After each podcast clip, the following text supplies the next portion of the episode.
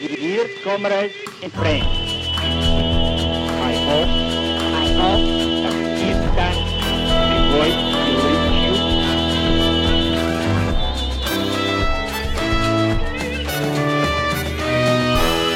you. My name is Ros Ward, and you're listening to Red Flag Radio, the podcast of Red Flag newspaper in Australia. We're recording on Indigenous land that was stolen and never ceded, that always was and always will be Aboriginal land. And on our show, we will be discussing and analysing politics, history, theory, and activism from an unapologetically radical, revolutionary socialist perspective. Each episode, I will be joined by activists involved in campaigns and debates on the ground and historians who were part of the struggle. We hope you enjoy this episode and help us spread the word through your social media. This podcast doesn't receive any funding um, for advertising. Today, I am joined by Liam Ward, RMIT lecturer, socialist activist, and filmmaker. Hello, Liam. Hi, Ross. And our special guest for this episode is Sarah Garnham. Hi. Welcome, Sarah. Thanks, guys. Thanks for having me. Sarah is a socialist activist here in Melbourne who's been part of what we want to talk about today, which is a bit of a revival in direct action style environmental activism. Um, so, we're going to talk about Extinction Rebellion, we're going to talk about what happened at the blockade of IMARC, and just generally, I guess we should start off by reflecting on kind of how things have changed in the environment movement in the last year. It's been a big shift. I mean, we've all been at some. Um, environment rallies in the past that have felt like kind of funeral parades. So, uh, so sort of Sarah, do you want to start off by talking about how things have changed and what you've noticed? Yeah, I think it's um it's pretty phenomenal actually. It's a cool thing to be living through. Um what was it just a few weeks ago in Melbourne we had 150,000 people out for the global climate strike um, which is I think the biggest demo since the Iraq war protests against the Iraq war so uh, I Yeah, think one of our comrades, uh, Andrew Cheeseman, if you're listening, said it's uh, it was the fourth largest protest in Australian history. yeah Yeah, so yeah. that's pretty incredible. Yeah, Yeah, and um, for sure the biggest uh, climate protest ever in world history. So, um, because of course that was part of like a global uh, day of action, I guess, global strike against um, the inaction on climate change that we continue to see from our ruling class, the ruling class around the world. So yeah, it's um quite significant, I think, and the the things that's really chip, shifted as well is that um, the demands, the sense that people have that you need to take uh, urgent action. It's become commonplace to see the placards system change, not climate change. It's common for people to talk about climate justice. So the kind of the politics and the vibe of Earth Hour or Global Walk for Climate um, climate action from a few years back has been surpassed. I think, um, in particular, thanks to Greta Thunberg and the kind of the movement that that's inspired, but also now things like Extinction Rebellion and even a more radical edge than that, which we saw come out um, during the IMARC conference. yeah. I mean, it, if we think about Extinction Rebellion, I remember first watching the footage of um, the protests that happened in London um, back in uh, towards the end of 2018 when uh, activists were blockading bridges, people get pulled, pulled away by the cops, arrested. Really, like, was a huge kind of um, uh, moment on the kind of activist left internationally, and then to come back again as they did in April the following year, this year in 2019, with 11 days of action, 1,500 people arrested. Like, actually, when they said we're going to shut down um, business as usual, we're going to disrupt things, they meant it and it happened. And it was like looking at that from Australia and thinking, wow, I mean, this is uh, a new um, phenomena. Yeah, definitely. I'd say there's the other part of it that's interesting is not just the um, Extinction Rebellion stuff, but the, the school strikes. And, you know, so seeing this new. I mean, those of us who've been around for a long time remember year after year of people complaining and bemoaning the supposed apathy of young people. And I think the school strikers over the last 18 months have thoroughly disproven that. There's a whole new generation of school students who have been involved in mass walkouts and defying the cops and all that stuff. Yeah. Yeah, it's fantastic. And I think um, with Extinction Rebellion, um, yeah, I mean, it has had overwhelming support here in Australia. So in Melbourne during the week of rebellion, um, it was over 150,000 people, I think, polled um, by one of the mainstream media outlets that said that they support um, the protesters disrupting the city. So, one of the main objectives of Extinction Rebellion to cause disruption, to disrupt business as usual because the situation is so catastrophic, so urgent, um, has broad support. Even though we don't see the kind of numbers that came out to the um, school strikes come out to Extinction Rebellion um, uh, protests. Yeah, definitely. What did it end up seventy four percent or something like that Yeah, in support? Yeah. and I think people. I mean, eleven thousand scientists, you know, saying, "Yep, it's a climate emergency, and if we don't do anything now, it's going to be like disaster." But we still can do something now is part of also what these scientists are saying. So the idea, the thing that XR says about, you know, we're facing an unprecedented global emergency. This is what they have on their website. Life on Earth is in crisis.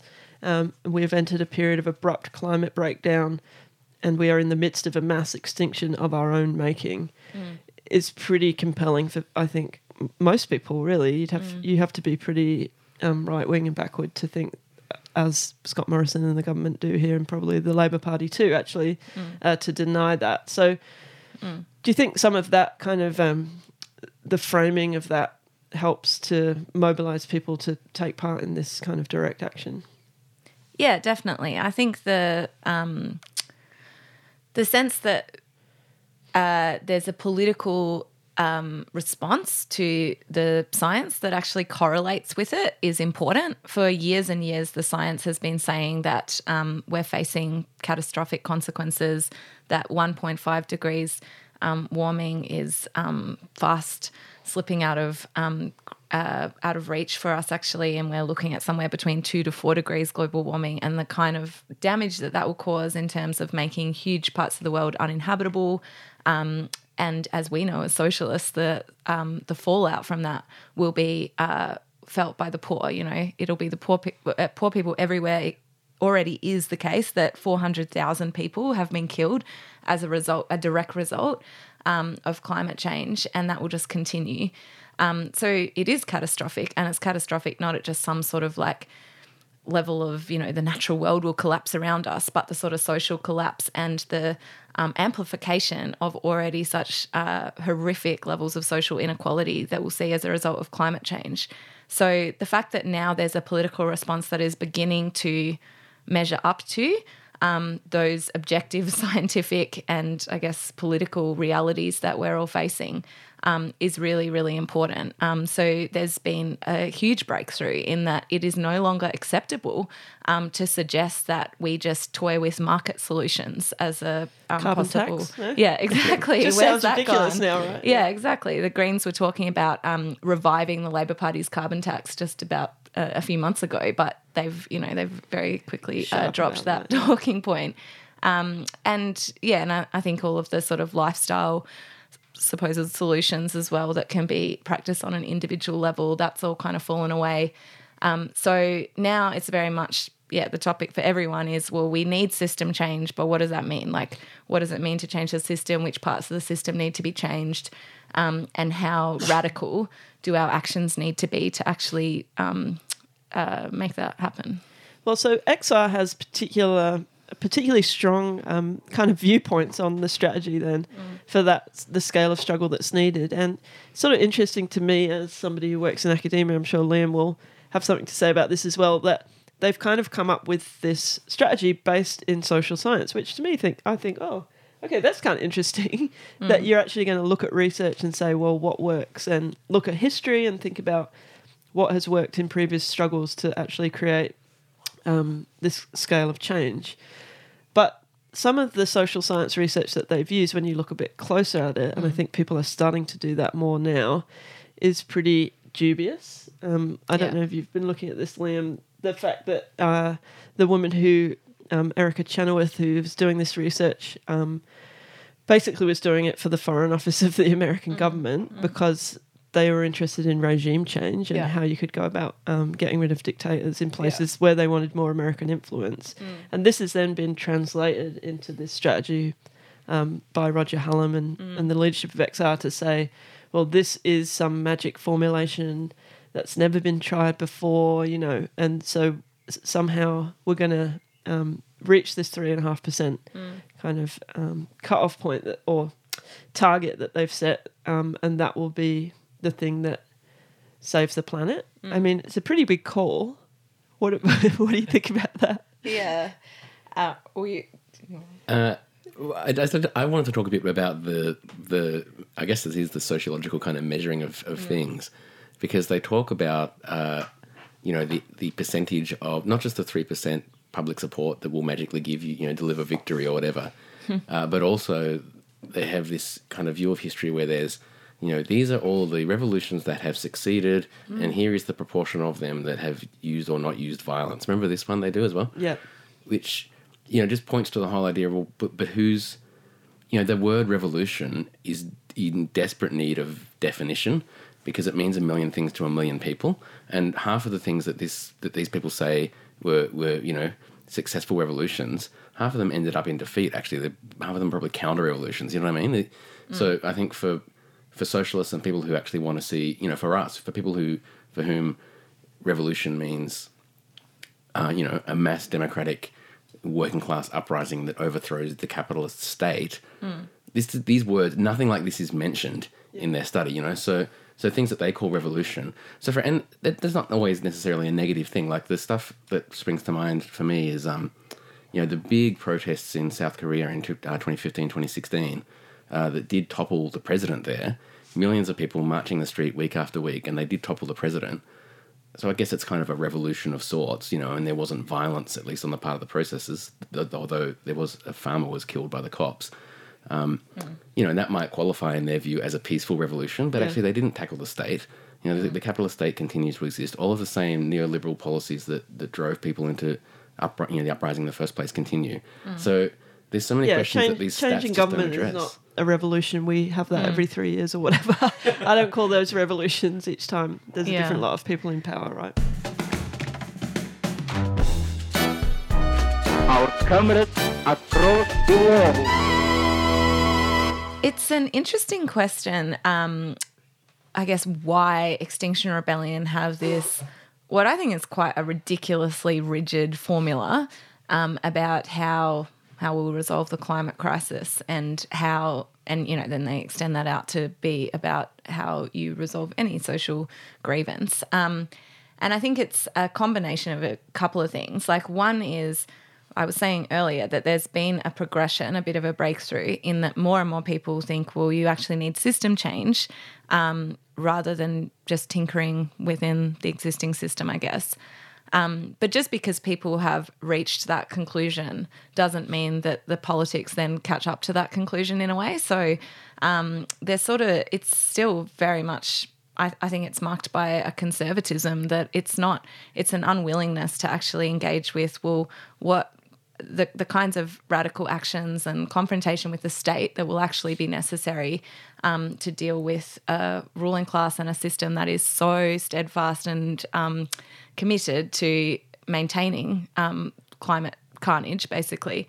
Um, so, in the face of that, people who can't really confront that you would actually need to overthrow that system, um, it can be easier, I guess, to grasp towards a simplistic, rigid sort of answer um, that supposedly, um, you know, fits with these these examples taken from history, taken from a zillion different contexts, Yeah. um, in which none of the other factors in all of those other episodes are examined. So, why did the wall fall in 1989? And you know, everything like Liam started to talk about was not because we just had 3.5 percent. And in any case, we've already had the 3.5% out in response to climate change in many parts of the world, and it hasn't resulted miraculously um, in change. So I think that, yeah, there's. Um, there's that, but then there's also, as well as the kind of, well, people actually still are stuck in some of the old, um, you know, the, the politics of wanting to hope that there's a simplistic solution within the system in a way, Yeah. whilst rhetorically saying that we need to change the system. Um, as well as that, it's a it's a formula and a, a rigid kind of formula that's informed by panic, and I think people, uh, you know, there's a that's one of the main themes of the politics of the climate movement at the moment is just widespread sort of panic and concern about the climate catastrophe and what it will mean. But I think it's important as socialists to see that that doesn't necessarily lead to just left wing conclusions. Um, just because people think that there's some existential threat facing us all um, doesn't actually just um, radicalize people in a left wing way necessarily. Yeah, It's and, and there are that. multiple interpretations of of all of that. You know, like one person's undermining or um, uh, disrupting the kind of pillars of the state, which is Mm. somehow so, some people in XR talk about it in that way. You think, okay, yeah, that sounds a bit like what we say as revolutionary socialists. Mm. You know, like dismantling the state or whatever. Is another person in XR's like winning over the people who run the state because we're all in this together. So if we can Mm. Convince Scott Morrison, if we can Yeah. convince people who um, part of the police force, the army, or whatever, then that will be the change that we need to avert Yeah. this disaster, which is complete. Yeah. That fundamentally two different things. Yeah. And I think even with the science, there's there's political debate going on within that within the kind of left, within the people who actually say yes, it's a climate emergency. So I'm thinking of particularly you mentioned the 11,000 scientists, you know, who signed this this statement recently, uh, you know, which goes through all of the measures by which uh, you know the globe, the world has not, you know, has failed to kind of meet the, the demands of, of urgent climate action including you know carbon emissions, etc., land clearing, etc. One of the things they point out though is uh, this thing about population growth. You know, this is that kind of Malthusian. It's Yeah. actually right wing, like it's an anti-human argument, Yeah. uh, and you know that's coming out from people who are essentially the heroic kind of scientific wing of the climate change movement. You know, um, and so yeah, there's scope even within that for arguments that had to be that have to be had, because if those if that sort of stuff takes root, then you know, then a solution, an urgent action for climate change may well involve, well, we need to reduce the population, you know, which is, mm. you don't, like, Yeah. it's horrific kind of to think where that leads. Mm. Yeah, so the third XR um, demand about beyond politics is absolutely absurd. Like every single thing that happens in the climate movement is about politics, whether you say it's not or not. You know, like mm. e- ev- you know, and the other issue that's come up a lot, I think, and rightly so, is the stuff about the police and and people getting arrested. And for me, I think one of the things that um, goes back to the thing about people's despair and despondency is that actually if you set a target for the number of people that you think need to be arrested, then you can achieve something because it's definitely possible. If you say to the police you can arrest 100 people to get 100 people arrested. And then you can go home at the end of the day and say well we achieved our goal here as extinction rebellion mm. because 100 people so you got that immediate kind of feedback loop if you will of like gratification of like see what we've achieved when again sort of empty of politics around well what role do the police stay as, uh, play as part of the state? Like mm. how do the you know the racism of the police the violence of the police mm. all of that kind of stuff goes out of the window when you've got this kind of like target setting kind of achievement mentality which i think is part of sort of like a middle class politics as well and that's been a big debate um, in australia this question about arrestables um, so uh, yeah, we've seen, we saw that at the Spring Rebellion, and I think a lot of people found it pretty confusing actually, who are new to say, well, what are these people doing sitting here? Why are the police carrying them off? Yeah. yeah. You know, that was my experience of it. Yeah. Well, yeah. I mean, I uh, I am someone who was an arrestable um, during one of the Spring Rebellion. Oh no, not Spring Rebellion. Sorry, one of the previous um, Extinction Rebellion protests, and I guess um, I um, well, I, I wanted to get arrested as part of the protest because it had become such a big feature of what they were arguing was, um, you know, the point of each of their actions, I guess. And from a certain angle, it reflects a radicalism or it uh, it seems to connect with um, a section of people who want to do something a bit more than just march on the street, a bit more than just the, you know, the old tired um, sort of methods of protest and kind of um, really express that this is serious, like we're prepared to, um, you know, put our bodies on the line, um, that kind of thing. So, in a sense, like I think that's true. There's an appeal to the the um, tactic of mass arrests um, in that sense, and we shouldn't, you know, disparage it totally. I think. I think that um, for a lot of people, it's one of the things that makes them think, oh, yeah, XR is something um, that's a bit new and um, maybe a bit more disruptive. It's definitely a bit edgy if and you go back to yeah. work the next day and say to your colleagues, "Oh, I, I was gotta- arrested yeah, yeah, yesterday." It's gonna Yeah. make them listen more than if you say, "I just went to this demo." Oh yeah, whatever. On the other hand, that's all kind of preamble because actually, the more I think about it, and I think the more that um, you know people on the left, socialists and others on the left who've been part of Extinction Rebellion have witnessed what this actually looks like in practice. You can see that um, it's anything but radical. Um, quite the opposite. Actually, it's it's really um, very much about like uh, I think showing kind of appreciation for the state, trying to build, uh, bring sections of the state, the police force, into our movement. Um, and so when I was um, approaching getting arrested at this um, Extinction Rebellion rally, it became increasingly obvious to me that um, this was something that isn't really challenging anything because um, I was trying to chant as other people got arrested around me too many coppers, not enough justice, which is a very important chant, actually. chant, um, yeah.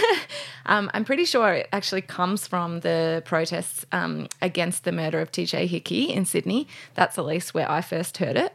And um, it's a chant that's so evocative because it, it's literal. Um, there's too many coppers um, denying us justice. Um, and whatever you're protesting for, if the coppers are preventing you from doing that by arresting you, by cordoning you off, um, by kettling you, by pushing you around, whatever, all of which they were doing at this particular rally that I was arrested, um, that's too many coppers and not enough justice. Um, so I, I think that you know, being basically uh, told off for chanting that whilst a bunch of people were being arrested, including myself, was there a real wake up to what's really going on here. Um, that while being arrested, while being manhandled by cops with guns in their belts, um, who you know are relishing in the fact that they can clean up, that they can attack the left, that they can, um, you know, uh, basically charge us all hundreds of dollars Yeah, exactly. um, for the privilege of protesting. Um, and actually, more seriously, criminalize our protests by arresting us. Um, it's immediately gives them the license to invent some charge for um, what was supposedly wrong with us being on a road at that time, which I think makes it harder to protest in the future. Um, all of that became clear that the police are getting a lot out of this, um, and the key kind of messaging from the sort of senior people in XR was thank you police thanks for doing this this Yeah. is all part of our movement i think it's um, so there's a few things with that one um, that the optics of that are pretty disgusting actually um, totally unempathetic to um, the plight of people who face daily brutality from the police, especially Aboriginal people, but not just them. Um, secondly, it's just politically wrong to think that we can cause any bureaucratic nightmare for the police by clogging up the jails or anything like that. Yeah, I Um, spoke to somebody uh, uh, who works in um, community legal centre, and I said, you know, XR think that part of the strategy of arresting, Mm. getting people arrested, is to like clog up the criminal justice system. And they were like, "Are they joking? Mm. Yeah. Like, have you seen it? It's ridiculous. Yeah. It's completely could not be more clogged up. Yeah. and." At any point, if somebody politically wants to expedite a, a particular case or Yeah. cases, they will just do that. So Exactly. Mm. they will put all the XR people into court together and they will charge them all and they will deal with it if they want to. And if they don't want to, they'll let you sit and stew, whatever. Like, it's just a crazy suggestion that that's part of what is going on with that. yeah, exactly. And the clogged up justice system or injustice system, uh, like Victoria is uh, notorious for it. There are, you know, there's a lot of the recent so-called prison riots have actually would be better characterized as remand center riots. Mm. These are people who have half the time not been even charged, like they're just fucking in remand, Yeah. Mm. and they're there month after month after month with mm. some screw who says no, you can't go outside, you can't have a smoke, and that starts a riot. You know, like the idea that this that the Victorian state is in any way worried about or hostile to having their prison system or their legal system clogged up. It's just a farce. Yeah, and there's money to be made out of putting people in prison anyway in Yeah. the private sector in Victoria. So, Exactly. Yeah. Exactly. And I think as well, like, so there's the kind of, yeah, the clogging up argument, which, um, yeah, I think is silly. Um, but it's also that there's an argument made that um, it fits with the thing we were talking about before about we're all in this together. That we can actually convince the police because of the scale of this um, existential crisis facing all of us as fellow humans. We can convince the police to side with us, um, and that's part of.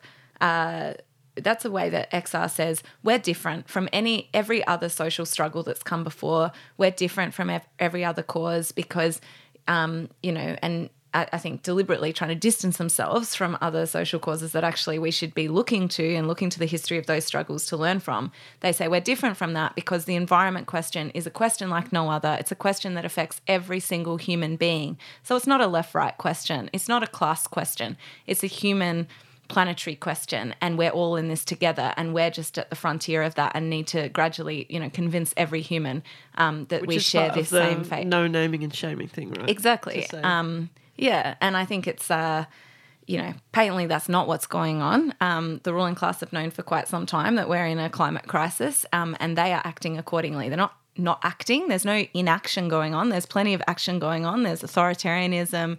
Um, there's now we're seeing um, in the west in, in australia in melbourne um, the clamping down on protests against um, climate change. But more seriously than that there's been um, there's been projects for decades now um, to actually understand like fortifying borders and um, strengthening immigration programs. I like Military spending, yeah, stopping all of that stuff. yeah, stopping people be, from being able to, um, um, uh, you know, uh, move places as refugees, but also increasing military spending has all been informed by um, science, global uh, Yeah. climate science. Um, so, yeah, um, I think that thinking that we're all in this together is particularly wrong in this um, in this juncture and in response to the question of climate change, actually.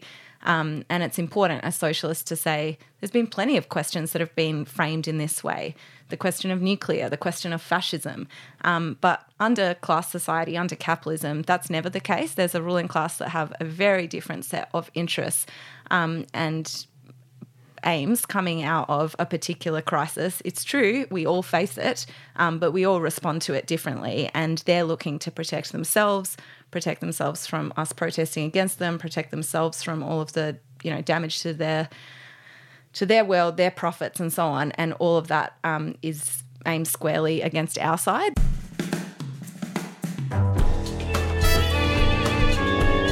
The way of the revolution, as Benjamin Marx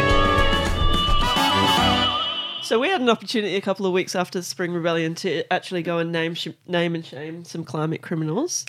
So um, that was at the International Mining and Resources Conference. That is an annual event in Melbourne here, and it's basically where all of these people involved in in the mining industry and resource industry to come together internationally and um, talk about how they can continue to exploit and degrade and um, burn the planet so we all die. So we went down there to blockade this conference, um, the blockade IMARC protests, and um, we certainly um, experienced the full brute force of the Victorian police as we tried to do this. But let's talk a bit about why the conference was such a good target, I guess, for naming and shaming, and why we took the action um, there. Yeah, good one. Yeah, well, it was a lot of fun. Um, I think that the um, the conference was a important target because it's literally the people responsible for climate change. So, eighteen to twenty percent of global emissions were represented by the executives attending that conference, um, and you know all the big name mining corporations, BHP, Rio Tinto. It was, I think, important um, given that this conference was being hosted by um, the Labor left, supposedly, um, Premier Daniel Andrews in Melbourne. Um, but it was a global conference, literally, of climate criminals. Um, and it was being hosted at a moment coming off the back of all of these uh, climate protests in Melbourne, across Australia, and across the world, um, that we actually organised a um, contingent of our movement, of the climate movement, to go there and to call these people out for what they're doing, um, especially because, you know, governments and uh, all over Australia now are talking about declaring a climate emergency and all sorts of other greenwashing rubbish like that. Um, at the same time, they're schmoozing, they're wining and dining um, with the global elite who are directly responsible for um, not just emissions, but all of the um, extreme exploitation that goes on towards workers in coal mines and other mines across the globe, um, all of the uh, land clearances and attacks on Indigenous people that are a result of that, and so on. So, yeah, I think it was the, you couldn't have thought of a better target, really. Um, and I think it was, as we were talking about before, an important kind of response to the um, to the claim that we're all in this together because it, it showed that up for a lie pretty pretty straightforwardly. Yeah, absolutely. And and when we'd established kind of a blockade out the front and a bunch of different direct action things had been going on and and security were directing people back round to the front entrance where most of us were sort of chanting and all of that kind of stuff, trying to actually stop people going in because we were serious about disrupting this conference, not just kind of making a show of it. It wasn't theatrical protest. It was genuinely trying to shut this mm. thing down because why should they get to talk about a whole stream of the conference? One of the days I looked at the program was Africa, basically. like, hmm. how can we exploit hmm. Africa more as mining companies? You hmm. know, like, so why the fuck should they get to talk about that um, in Melbourne? When we could try and stop them, so we did.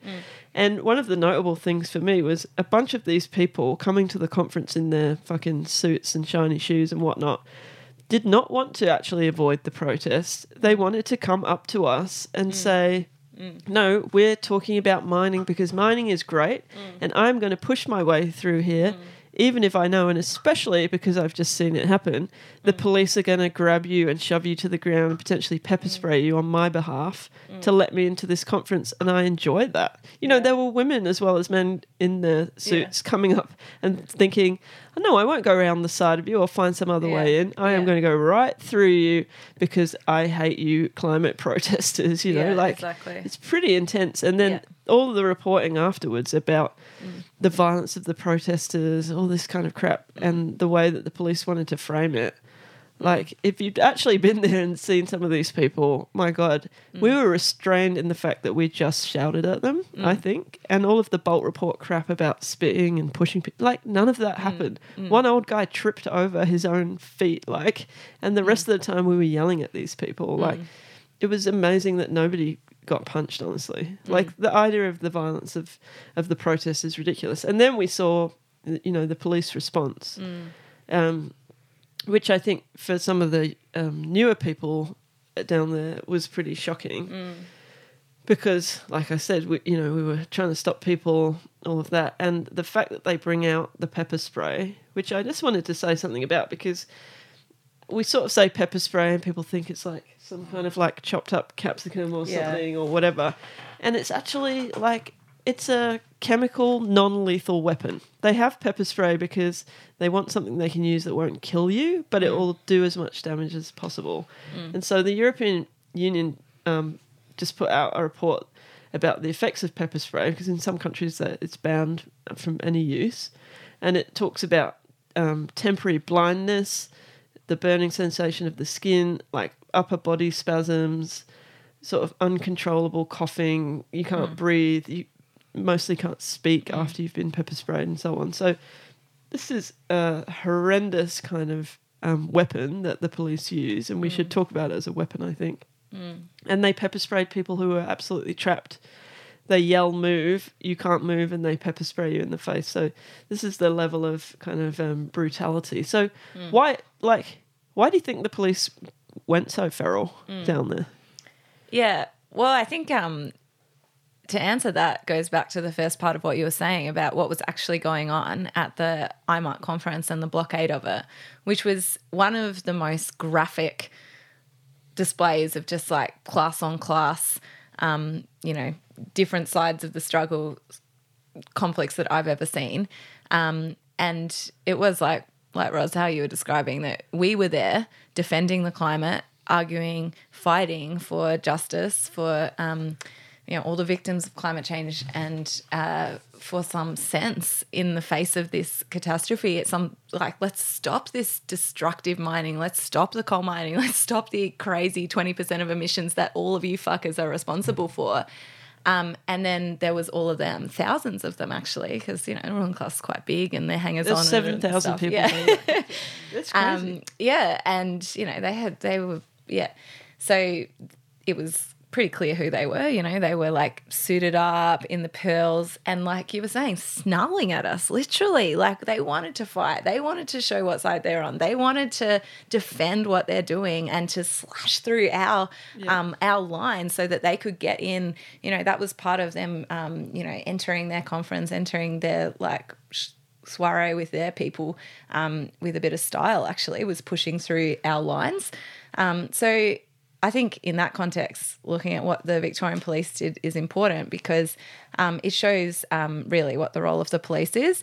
Um, it's not to just keep order on the streets in some sort of neutral way.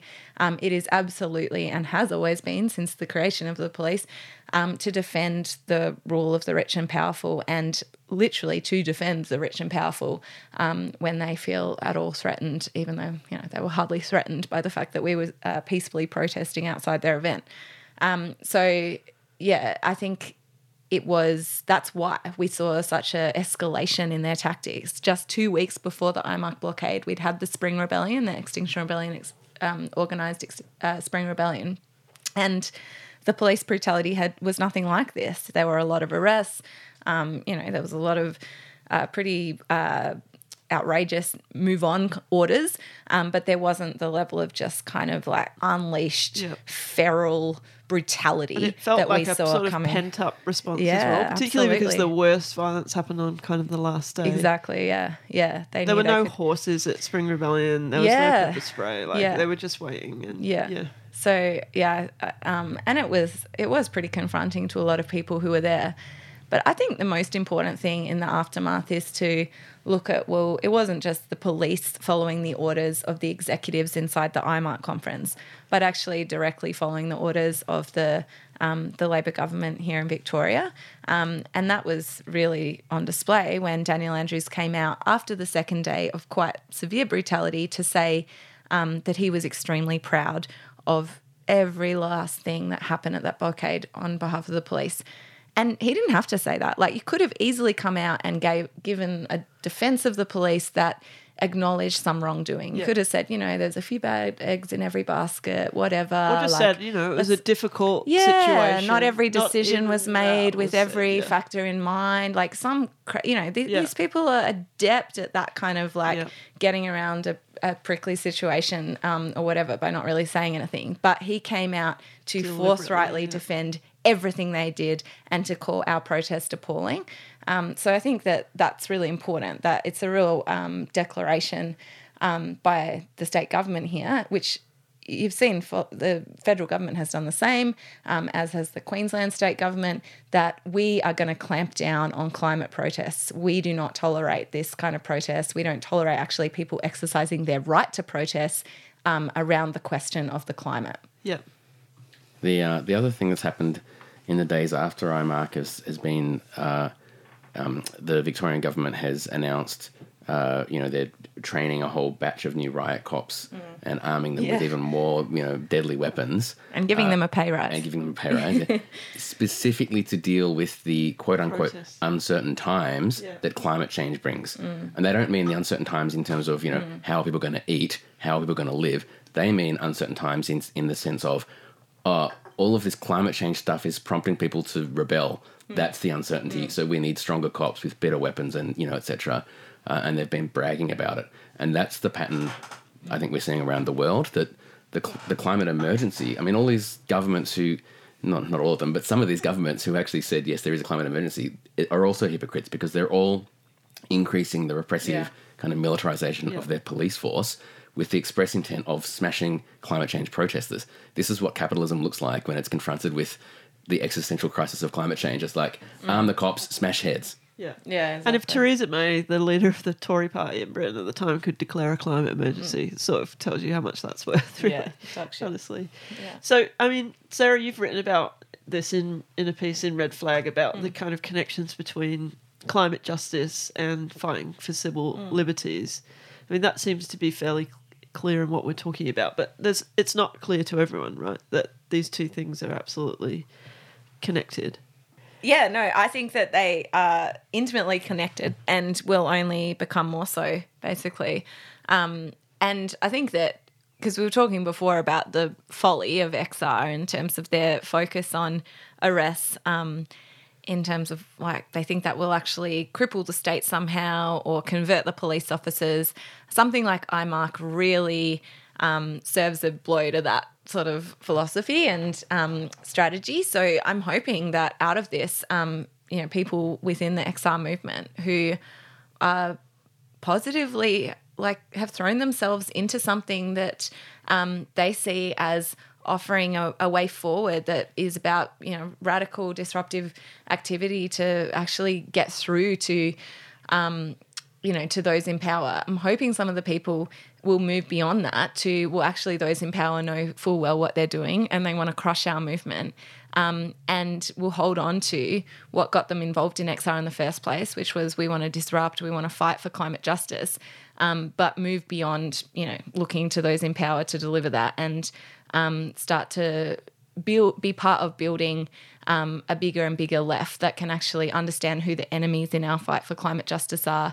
Um, and I think part of uh, what that means as well is understanding that all political um, questions will be coloured by the question of climate change in the coming period. Like, yeah. not every struggle that we have, not every protest we call is just going to be about climate change specifically, or you know, calling for zero emissions, or even uh, challenging climate criminals directly. Um, but protesting for our civil liberties um, is part of the broader climate movement. You know, protesting for workers' rights is part of the broader climate movement. Like every question, refugees, um, yeah, yeah, refugees is an obvious Huge. one. Um, you know, so every question is affected um, every uh, social injustice is going to be compounded by the climate crisis. Um, and our climate movement, our movement for climate justice, is going to be um, made better for understanding that and defending every single you know right that is hard won, that has been fought for by unionists, by activists, by socialists for decades and decades. Like we can't let any of our rights to protest just be trampled over. So we need to come out to defend them.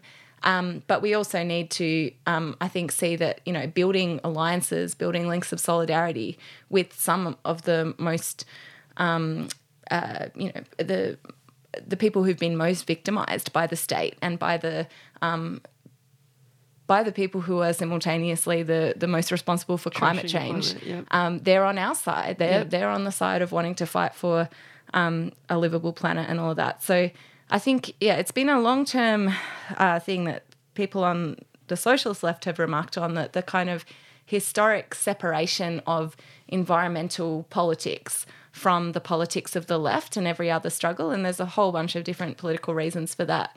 But um, there's a pretty organic fusing going on now as the climate question becomes the most dominant political question that's radicalizing young people that every political force in society, whether right or left, has to respond to and think of their um, politics in, you know, in um, in response to, um, and also as as the climate movement grows, yeah, we're coming into it's coming into more contact with all of the same political problems and issues that every other social struggle has yeah. been confronted with. The police the courts the you know the role of supposedly left-wing governments all of that kind of stuff. Yeah the limitations of reformism yeah. etc etc and, and i think i guess i mean if you're someone who's listening and you're thinking about the the existential threat to mm-hmm. life on earth and the planet and you know extinction and all of those kind of things like for me it's part of um, being aware of that is to then think about well what is the most effective thing we can do right now and to really investigate like is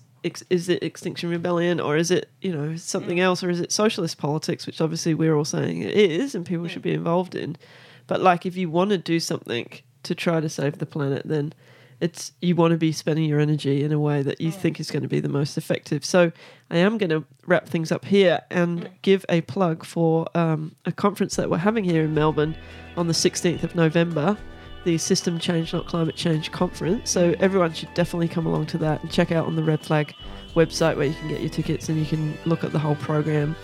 um, and we'll all be there so you can come and say hi. Um, and thank you, Sarah, for being here with us Thanks for today. having me. Thank you, Liam, again for um, No coming along for the ride and contributing, obviously. And um, yeah, solidarity to everyone out there. And uh, there's a world to win. You're listening to Red Flag Radio.